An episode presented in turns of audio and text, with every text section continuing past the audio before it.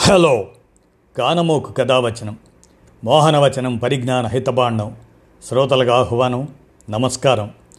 చదవదగునెవరు రాసిన తదుపరి చదివిన వెంటనే మరువక పలువురికి వినిపింపబూనిన అది ఏ పరిజ్ఞాన హితబాండమవు పో మహిళ మోహనవచనమై విరాజిల్లు. పరిజ్ఞాన హితబాండం లక్ష్యం ప్రతివారీ సమాచార హక్కు.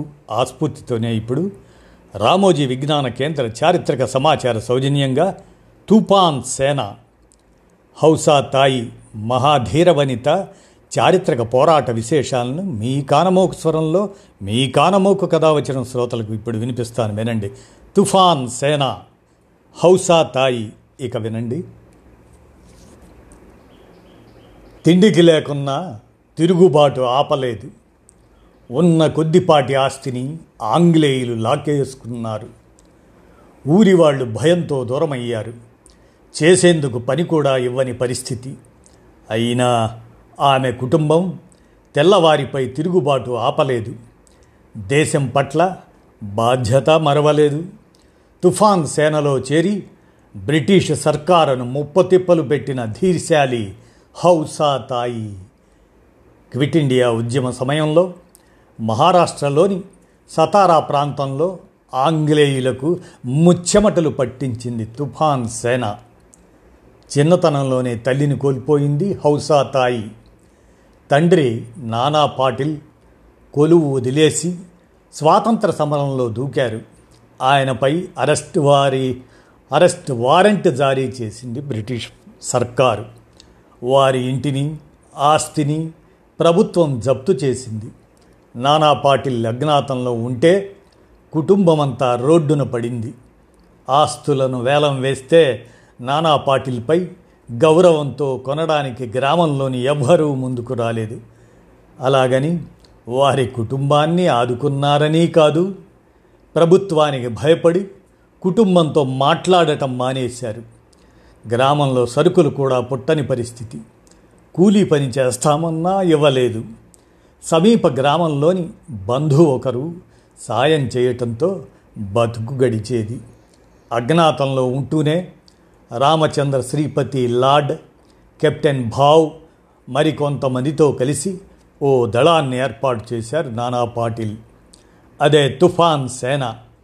పాటిల్ కుమార్తె హౌసాబాయి కూడా అందులో చేరింది. ఆంగ్లేయులు గుర్తుపట్టకుండా రహస్యాలు, సందేశాలు, ఆయుధాలు చేరవేసేది. ఓ రోజు పోలీస్ స్టేషన్ ముందు హౌసాబాయిని భర్త చితకబాదాడు. ఇది చూసిన పోలీసులు లోపల నుంచి పరిగెత్తుకొని వచ్చి వారికి సర్ది చెప్పి ఇంటికి పంపించారు. నిజానికి దెబ్బలు తిన్నది హౌసాబాయినే కానీ కొట్టింది నిజమైన భర్త కాదు. పోలీసులు కళ్ళు గప్పి ఆయుధాలు కొట్టేసేందుకు తుఫాన్ సేన పథకంలో భాగంగా ఆడిన నాటకం అది. అప్పటికి హౌసాబాయి వయస్సు పదిహేడు సంవత్సరాలే. ఇది మొదలుగా పోలీస్ స్టేషన్ల నుంచి ఆయుధాలు కొట్టేయటం, బ్రిటిష్ ప్రభుత్వ కార్యాలయాలకు నిప్పు పెట్టడం ద్వారా ఆంగ్లేయుల్లో భయాందోళనలు సృష్టించారు. పంతొమ్మిది వందల నలభై మూడు జూన్లో షెనోలి అనే ప్రాంతంలో బ్రిటిష్ సర్కారు సొమ్ము తరలిస్తున్న రైలును కొల్లగొట్టారు. ఇందులో హౌసాబాయి, కెప్టెన్ భావ్ కీలక పాత్ర పోషించారు. ఎలాంటి ఆయుధాలు లేకుండానే బండలు అడ్డం పెట్టి గార్డును బోల్తా కొట్టించి సొమ్మును స్వాధీనం చేసుకున్నారు. ఆ మొత్తాన్ని పేదలకు పంచిపెట్టారు. అలా తెలివిగా పోలీస్ స్టేషన్లపై దాడులు చేస్తూ ఆయుధాలు సమకూర్చుకున్న ఈ తుఫాన్ సేన కొంతకాలం పాటు సుమారు ఆరు వందల గ్రామాల్లో సమాంతర ప్రభుత్వాన్ని నడిపింది. సజావుగా పాలన కొనసాగించింది.